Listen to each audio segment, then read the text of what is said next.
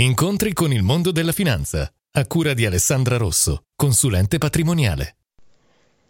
Benvenuti al nostro appuntamento con il mondo della finanza.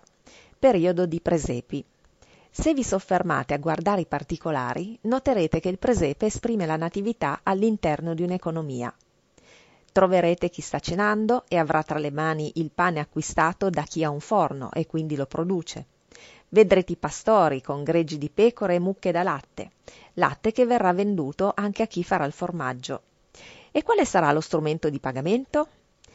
All'epoca di Gesù c'erano le monete di rame o bronzo che portavano raffigurati frutti, fiori, coppe e altri simboli ed erano di poco valore.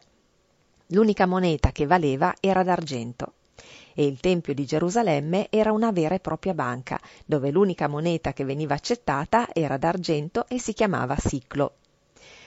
Ogni anno ogni giudeo maschio doveva versare nelle casse del Tempio un tributo, pari a due denari. Considerate che la paga giornaliera di un bracciante era di un denaro.